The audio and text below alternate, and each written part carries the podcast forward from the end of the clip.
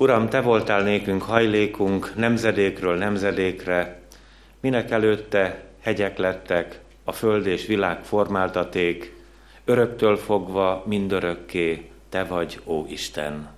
Amen. Isten tiszteletünk kezdetén fennálló énekként énekeljük a 90. Zsoltárunk első versét. Te benned bíztunk elejétől fogva. Helyünket elfoglalva magasztaljuk tovább az Úr nevét.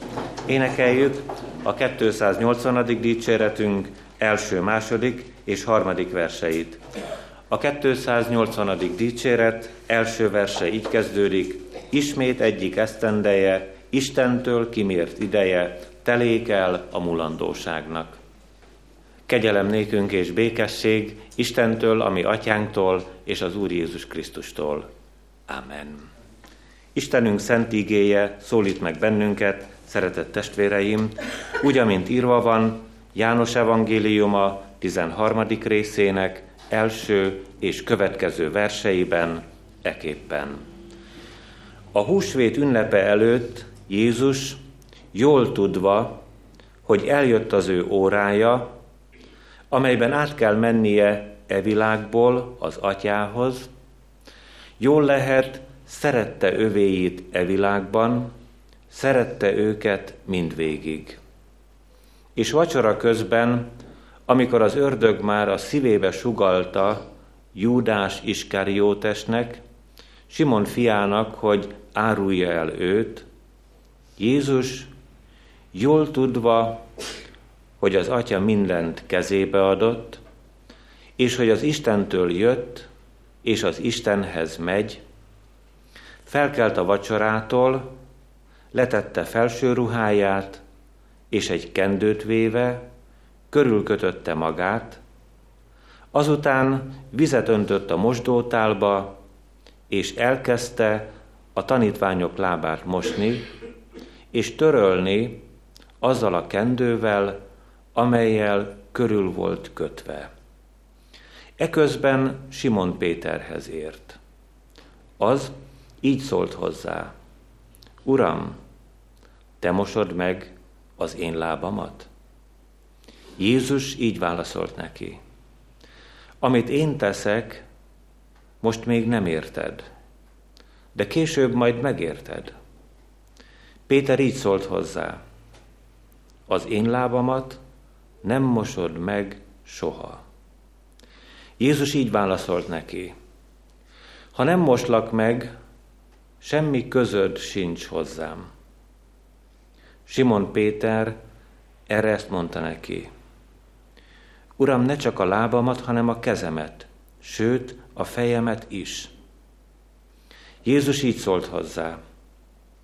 Aki megfürdött, annak csak arra van szüksége, hogy a lábát mossák meg, különben teljesen tiszta.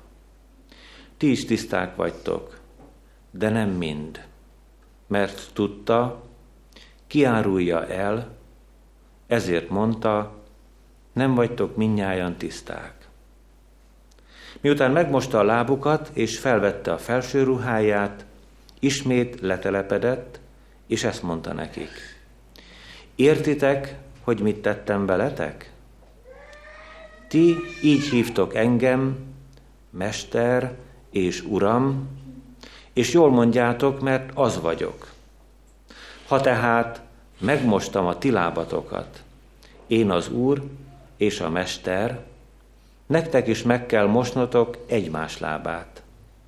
Mert példát adtam nektek, hogy amint én tettem veletek, ti is úgy tegyetek. Bizony, bizony, mondom nektek. A szolga nem nagyobb az uránál, sem a küldött nem nagyobb annál, aki elküldte. Ha tudjátok ezeket, boldogok lesztek, ha így cselekeztek. Nem minnyájatokról szólok. Én tudom, kiket választottam ki, de be kell teljesednie az írásnak. Aki az én kenyeremet eszi, az emelte fel ellenem a sarkát. Már most, mielőtt ez megtörténik, megmondom nektek, hogy amikor meg lesz, higgyétek, hogy én vagyok. Bizony, bizony, mondom nektek, aki befogadja azt, akit elküldök, engem fogad be. Aki pedig engem befogad, azt fogadja be, aki engem elküldött. A kegyelemnek Istene tegye megáldottá szent igéjének meghallgatását, szívünk befogadását és megtartását. Hajtsuk meg fejünket az Úr előtt, imádkozzunk. Drága édesatyánk, dicsőítünk és magasztalunk téged, a te szent fiadnak földre jöveteléért, gyönyörű szolgálatáért, azért a három évért, amelyet ott, Judeában, Galileában, Jeruzsálem városában eltöltött szeretve az embereket. De köszönjük neked mind a 33 évet is, amit ezen a földön, a mi köreinkben töltött el hordozva a világ bűnét.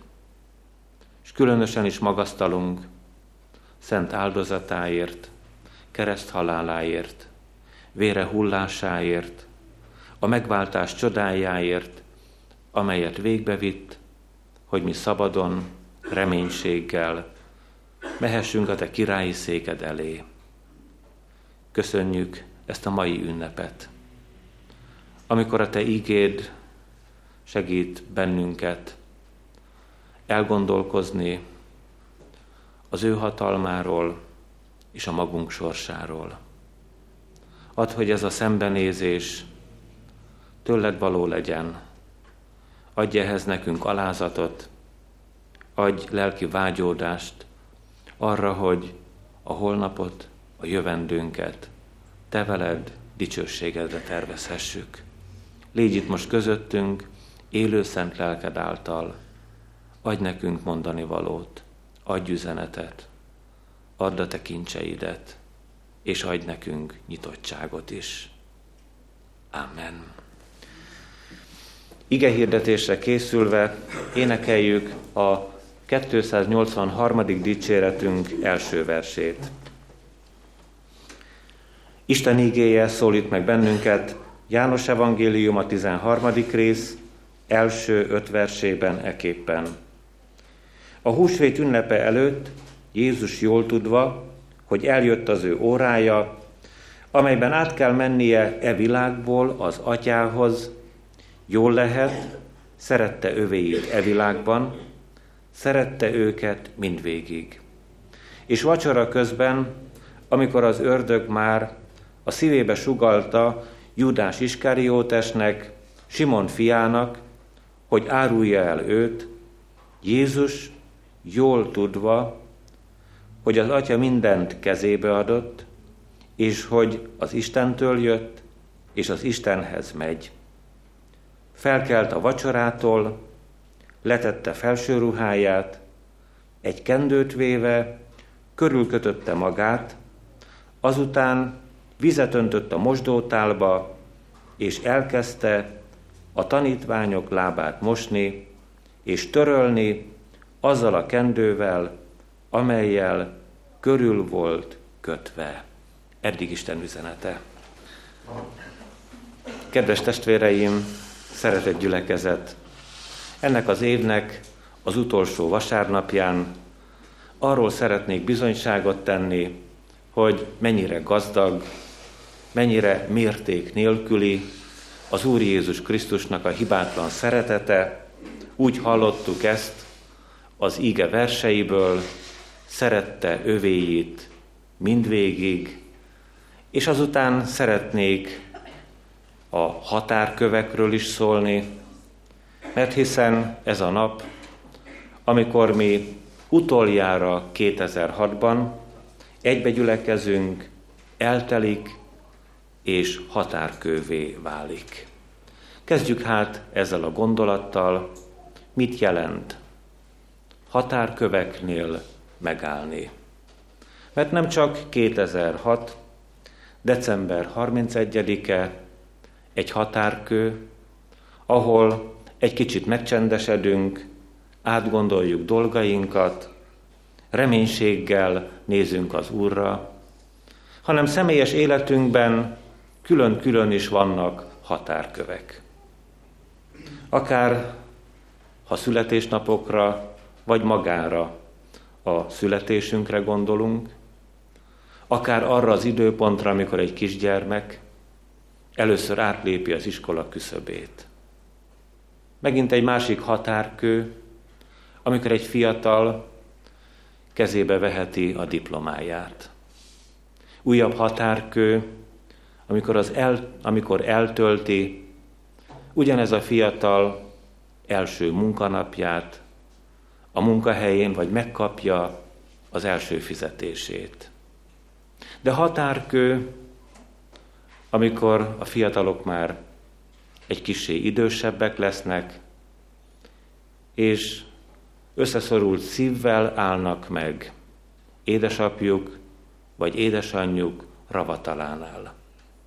És még kereshetnénk bőséggel határköveket, ahol hirtelen lelassulunk, nem akarunk gyorsan tovább menni, ahol foglalkoztatnak bennünket azok a gondolatok, mi végre vagyunk itt mi ezen a földön, és hova tartunk, vajon hogyan lesz tovább, milyen lesz a holnapunk.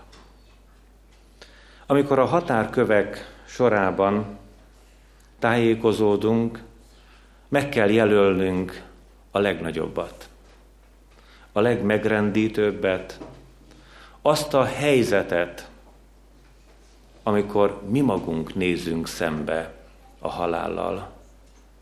Ez a legnagyobb határkő. És hogyha, kedves testvéreim, Isten igéjében tájékozódunk, akkor ez a húsvét közeli történet nagyon jól mutatja, hogy az Úr Jézus Krisztusnak a földi szolgálatában is az ő kereszt halála határkő. De van kettőnk között, az Úr Jézus és az emberek között egy nagy különbség. Amíg az Úr ehhez a határkőhöz érkezik, mindent pontosan tud. Előre tudja, hogy mi vár rá a főpapudvarán, Poncius Pilátusnak, a helytartónak a palotájában, hogy hogyan futnak szét a tanítványai, és teljesen egyedül marad. Azt is tudja, hogy az atya el fogja hagyni őt, pedig az ajkáról hangzik az ő imádsága, én Istenem, én Istenem, miért hagytál el engemet? Nézzük csak, hogy valóban tudja az Úr, hogy mire készül, amikor a legfélelmetesebb határkőnél, a földi halálnál megáll.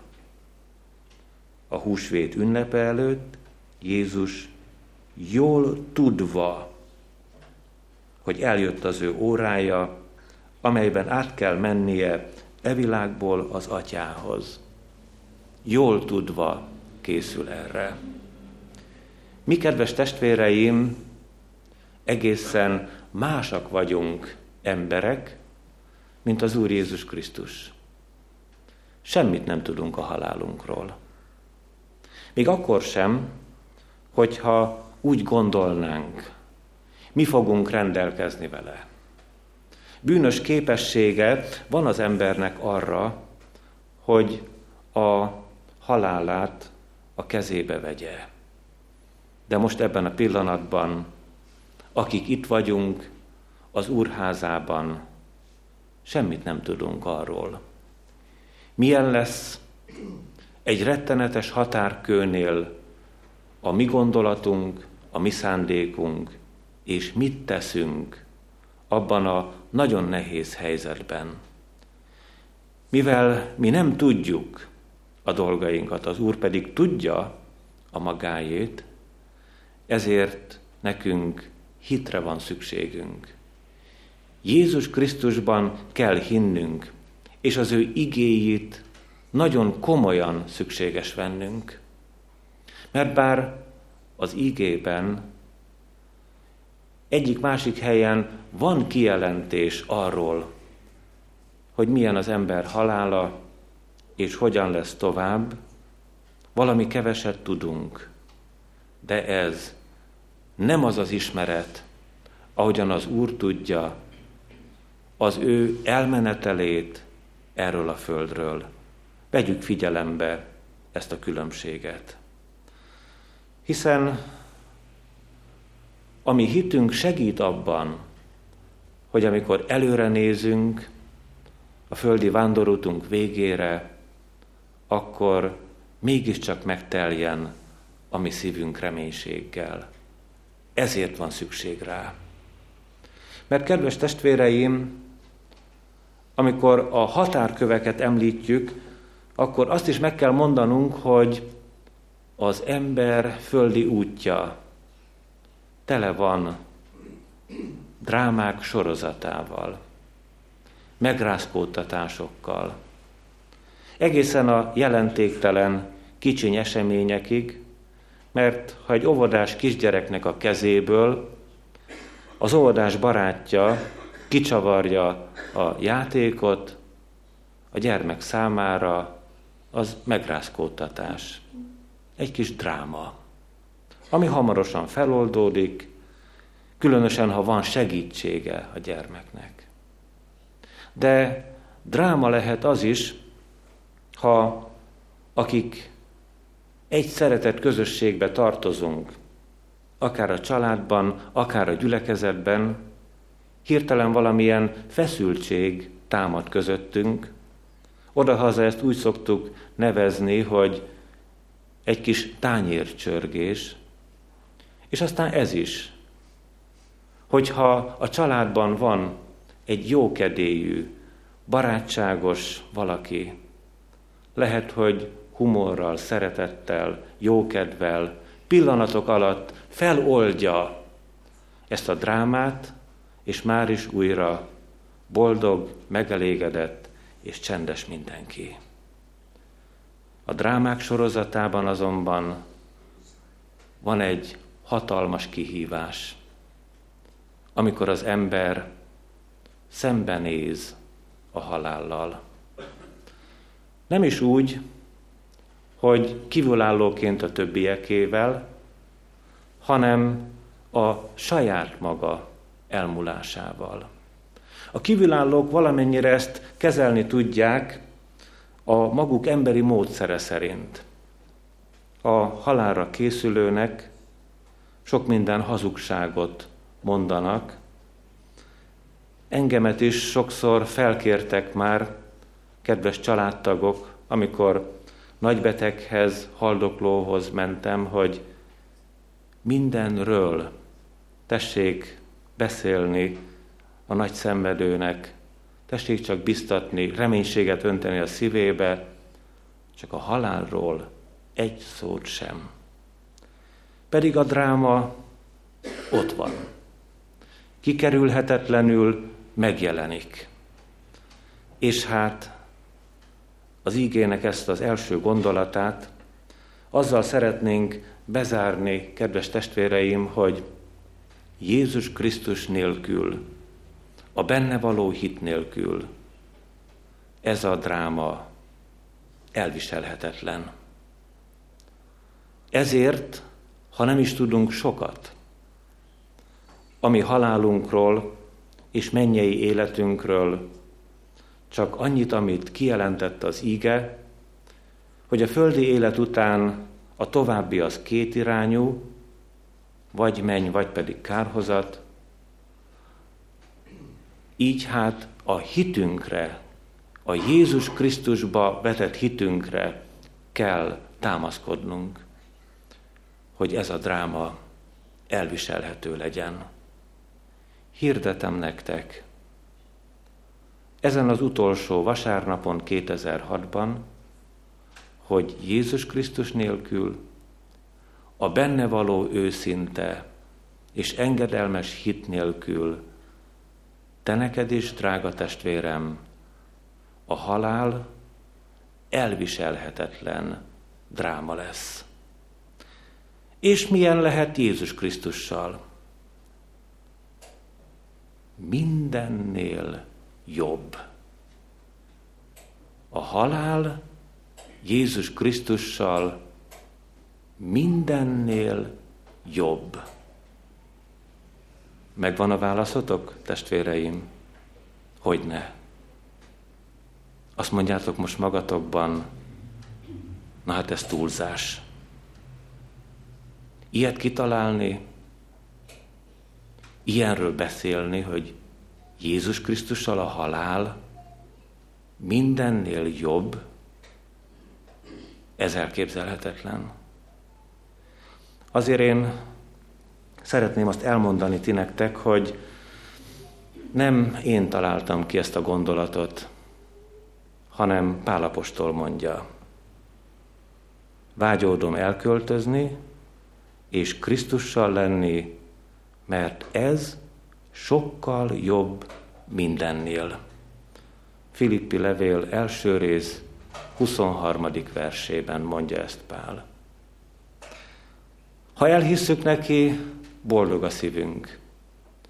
Ha nem hisszük el az ő bizonyságtételét, marad számunkra a feloldhatatlan, rettenetes, feldolgozhatatlan dráma. Kedves testvéreim, Isten ígéje a Szentlélektől ihletett. Nem akar bennünket becsapni, rászedni.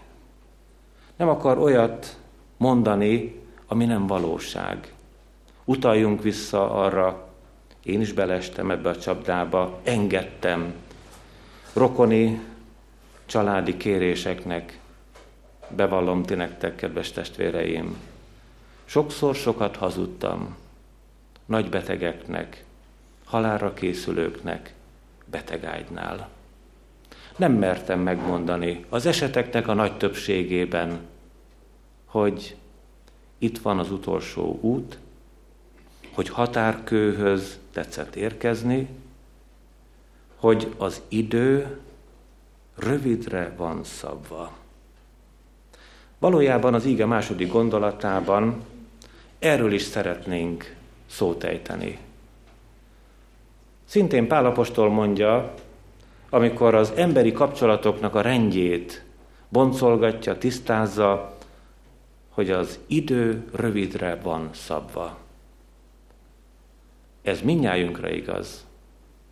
A fiatalokra éppen úgy, mint az idősebb testvérekre, és hát akkor, ha megint csak elfogadjuk Isten igéjének ezt a kijelentését, hogy az idő rövidre van szabva, mint ahogyan 2006. december 31-e órái is rövidre vannak szabva, akkor mire használjuk ki mi ezt a rövid időszakot, amikor már határkőnél állunk? Segítsen nekünk ebben maga az Úr Jézus Krisztus. Ő ezt az időszakot arra használta fel, hogy akik körülötte voltak, szerette őket nagyon. Hogy olvassuk az igében, szerette övéit e világban, szerette őket mindvégig. Az a Jézus Krisztus, aki a maga halálának a határkövénél áll.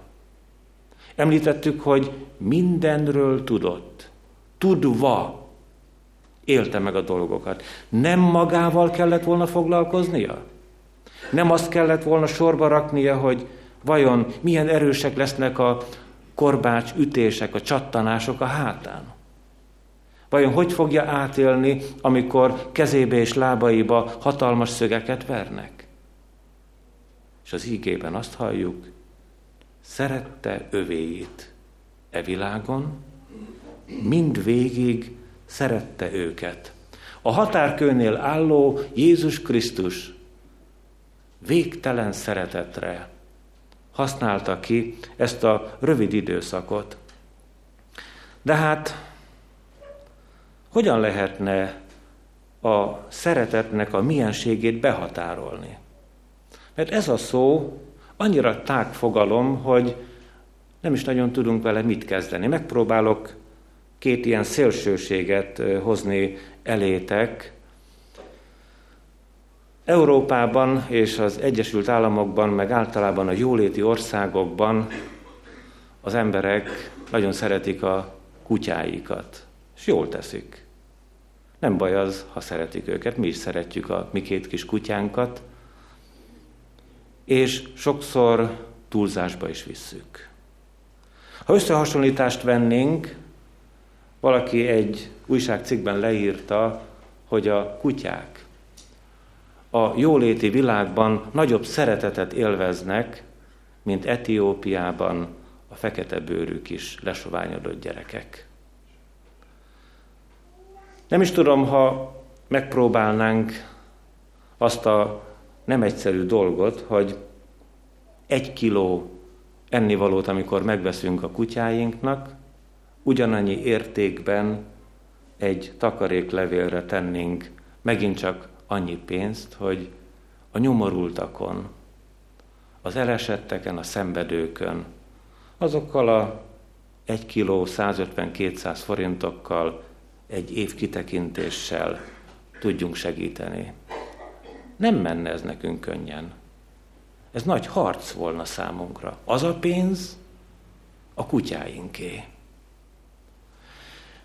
A másik oldalt, ha megtekintjük, és most emberi síkon tájékozódunk, vannak olyan szeretett kapcsolatok, ahol szinte az élet veszélyig képes áldozni egyik ember a másikáért, leginkább a szülői kapcsolatokban bemérhető ez a helyzet, az édesanyák néha-néha akár meg is halnának a gyermekeikért.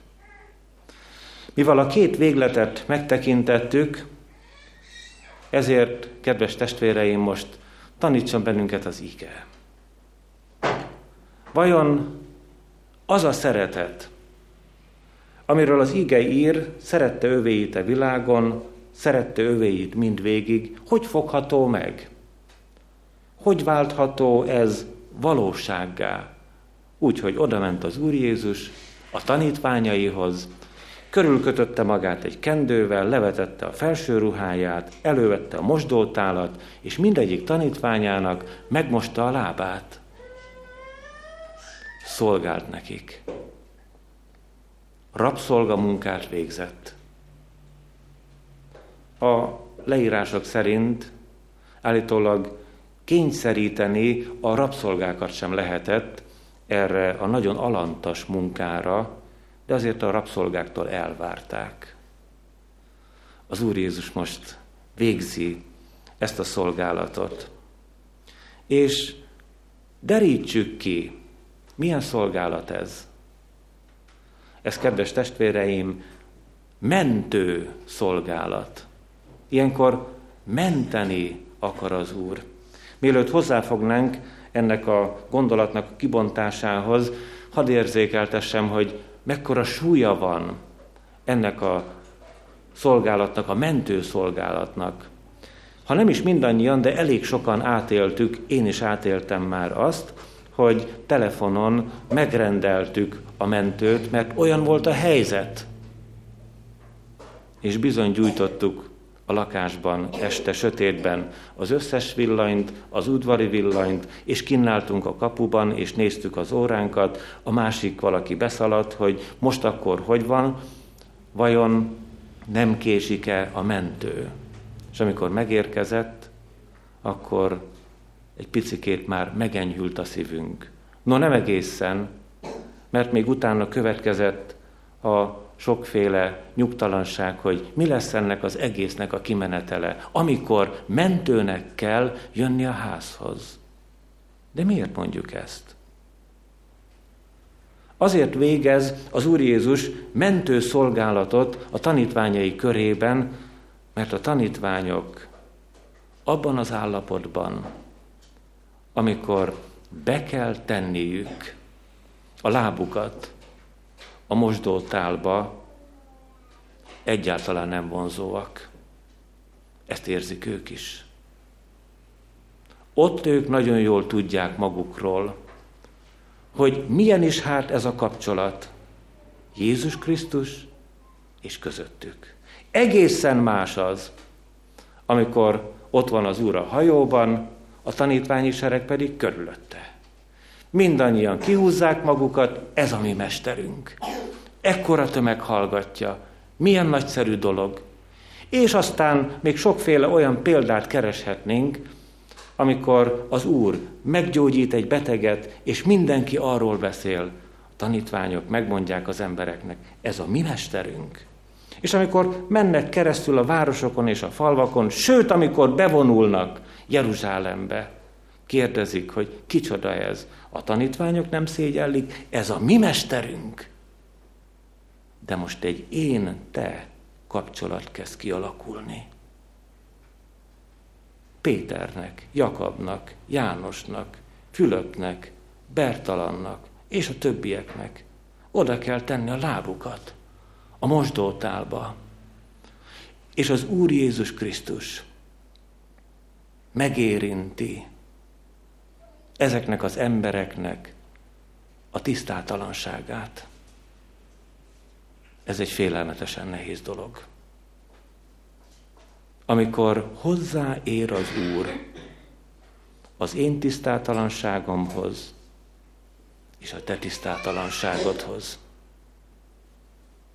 akkor egyszerre csak valami olyasmi érzés van bennünk, mint ami egy más helyen volt Péterben, nem itt a lábmosás történetében, mert amikor Péter itt azt mondja az Úrnak, hogy az én lábamat nem mosod meg soha, akkor arra gondol, hogy Uram, én vagyok neked rabszolgád, fordítsuk meg a dolgot. Én szívesen mosom meg a te lábadat, te az enyémet sohasem.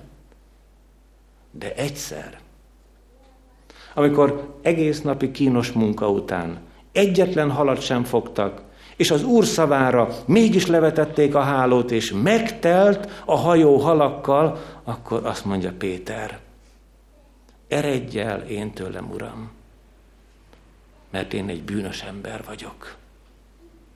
Észrevette a mennyei tisztaságot, és az emberi sötétséget. És ezt az egészet az Úr végtelen tapintattal, gyönyörű szeretettel oldja meg, amikor kezébe veszi ezeknek az embereknek a lábait, akkor valami nagy csoda történik velük. Rettenetesen szégyellik magukat a bűneik miatt. És még soha nem érezték úgy, hogy ennyire szeret az Úr, ilyen mélységig, ennyire lehajol, ennyire aláhajol, ennyire fontos vagyok én Jézus Krisztusnak, mind végig szerette az övéit. És szükség is volt rá, hogy megmossa a lábaikat, ráadásul mindvégig meg kellett mosni a lábaikat. Mert bár a szívükben már tiszták, mert bár az életüket odaadták, újján születtek ezek az emberek, de az újjászületett ember képes a lábait nagyon feketére bepiszkítani, és kell, hogy az Úr szent vére eltörölje a mi bűneinket. Az ige utolsó gondolatában azt szeretnénk elmondani, hogy mi legyen a mi válaszunk erre. Mert Péternek is volt válasza, többieké nincs leírva Isten igéjében, de bizonyosan valahogy elkezdtek gondolkozni, hogy mit is válaszolhatnának az Úrnak erre a csodára. Hát, szeretetre a legszebb válasz, kedves testvéreim, a szeretet. Szeretetre a viszont szeretet. És ezt megélhetnénk emberi életünknek ilyen vagy amolyan határköveinél. És hogyha meg akarnánk mérni, hogy működik-e a szeretet, akkor egy másik szót hívjunk segítségül, a mérő eszköz mindannyiunk életében a hála. Hogyha mi új életet kaptunk az Úr Jézus Krisztustól, akkor a hála érzése kezd növekedni bennünk. Akkor szeretnénk valami jót tenni testvéreinkkel, akiket ránk bízott az Úr, azokkal az emberekkel, akikkel ismerettségi, baráti, rokoni vagy bármilyen kapcsolatban vagyunk. Aki megélte a nagy szabadítást, az hálás ember. Esetleg volna erre bibliai példa is? Hát nézzük meg, hogy abban a betániai faluban, ahol Mária, Márta és Lázár laktak együtt, Mária egyszer egy font drága nárdus kenetet töltött az Úr Jézus Krisztusnak a testére. Hálából. Mert ő annyi mindent megélt Jézus Krisztussal. Annyi csodát tapasztalt meg, annyira boldog volt. Nem szeretném ebbe az irányba elvinni Isten igéjének az üzenetét, zárójelesen jegyzem meg, hogy az a nárdus kenet, amit ott Mária feláldozott, egy átlag embernek egy egész évi keresetét tette ki. Hát most, hogyha elkezdenénk gondolkozni, akkor mindenképpen millión felül. Nagy dolog ez, testvéreim, hogy valaki ennyire tud viszont szeretni. És hát a másik irányt is szükséges megtekintenünk, szintén Betániában történt, egy farizeus házában. A nevét is tudjuk, Simon farizeussal elkezd beszélgetni az Úr Jézus a saját otthonában, mármint a farizeus házában, és azt mondja, Simon, valami mondani valóm van neked. Amikor én a te házadba bejöttem, lábaimnak vizet nem adtál, engem meg nem csókoltál, olajjal az én fejemet meg nem kented, és ott megint csak rámutat a bűnös asszonyra, aki a könnyeivel öntözte az Úr Jézus drága olajjal megkent lábait. És azt mondja az Úr, neki, mármint az asszonynak, sok bűne bocsátatott meg, mert igen szeretett. És aki kevésbé szeret, annak kevés bűne bocsátatik meg. Ha meg szeretnénk mérni a viszont szeretetünket az Úr Jézus Krisztus felé, akkor induljunk el a hálás, szolgáló élet útján. A diakónus szeretetével szolgálhatunk egymásnak, pontosan úgy, mint akik az Úrnak szolgálnak. Jó szolgálat ez. Benne megelevenedik a hitünk. Benne egy picikét megmozdulunk. Nem csak a saját szokványos kegyességünket, Isten tiszteleti gyakorlatainkat éljük meg, hanem megmozdul a kezünk, a lábunk, a szívünk, ne talán a szekrényünk, a benne levő ruhadarabok, esetleg kinyílik a pénztárcánk is, a másik emberért, aki nehezebb körülmények között él, rosszabb sorban van, akit, ha el tudunk érni, és biztos helyre megy, valóban tudunk segíteni rajta. Ez kedves szolgálat az Úrnak, a határkőnél, amelyiknél ma állunk. Amen. Szeretett testvéreim, az elmúlt hét során, december 27-én szomorú szívvel álltunk meg Molnár Károly tiszteletbeli presbiter testvérünk ravatalánál. 63 esztendőben mérte ki számára a mindenható Isten a földi életútat.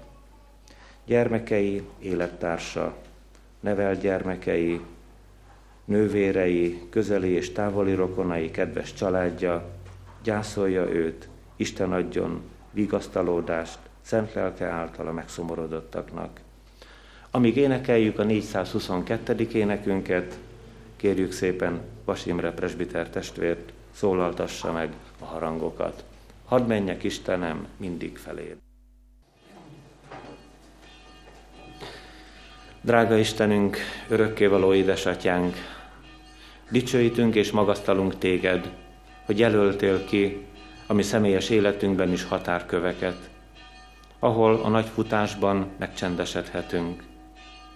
Lehet, hogy egyik-másik határkőnél boldog mosolyt fakasztasz az arcunkon, ajkunkon és szívünkben.